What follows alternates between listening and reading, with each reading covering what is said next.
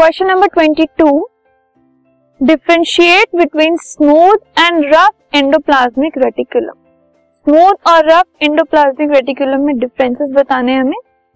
तो smooth endoplasmic reticulum it is not associated with ribosomes ribosomes और इसका कोई लेना देना नहीं है।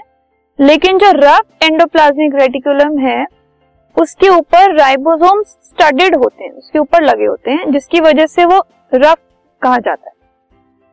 जो स्मूथ है, वो मेनली ट्यूब्यूल्स का बना हुआ है, लेकिन जो रफ है, वो मेनली सिस्टरने का बना हुआ है फिंगर लाइक प्रोजेक्शन का बना हुआ है।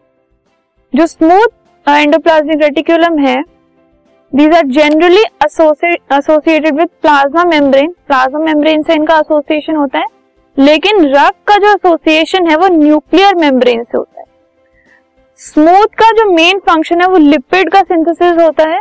और इसलिए ये ज़्यादातर उन सेल्स में देखे जाते हैं, जिनमें स्टेरॉइड हार्मोन्स का सिंथेसिस होता है।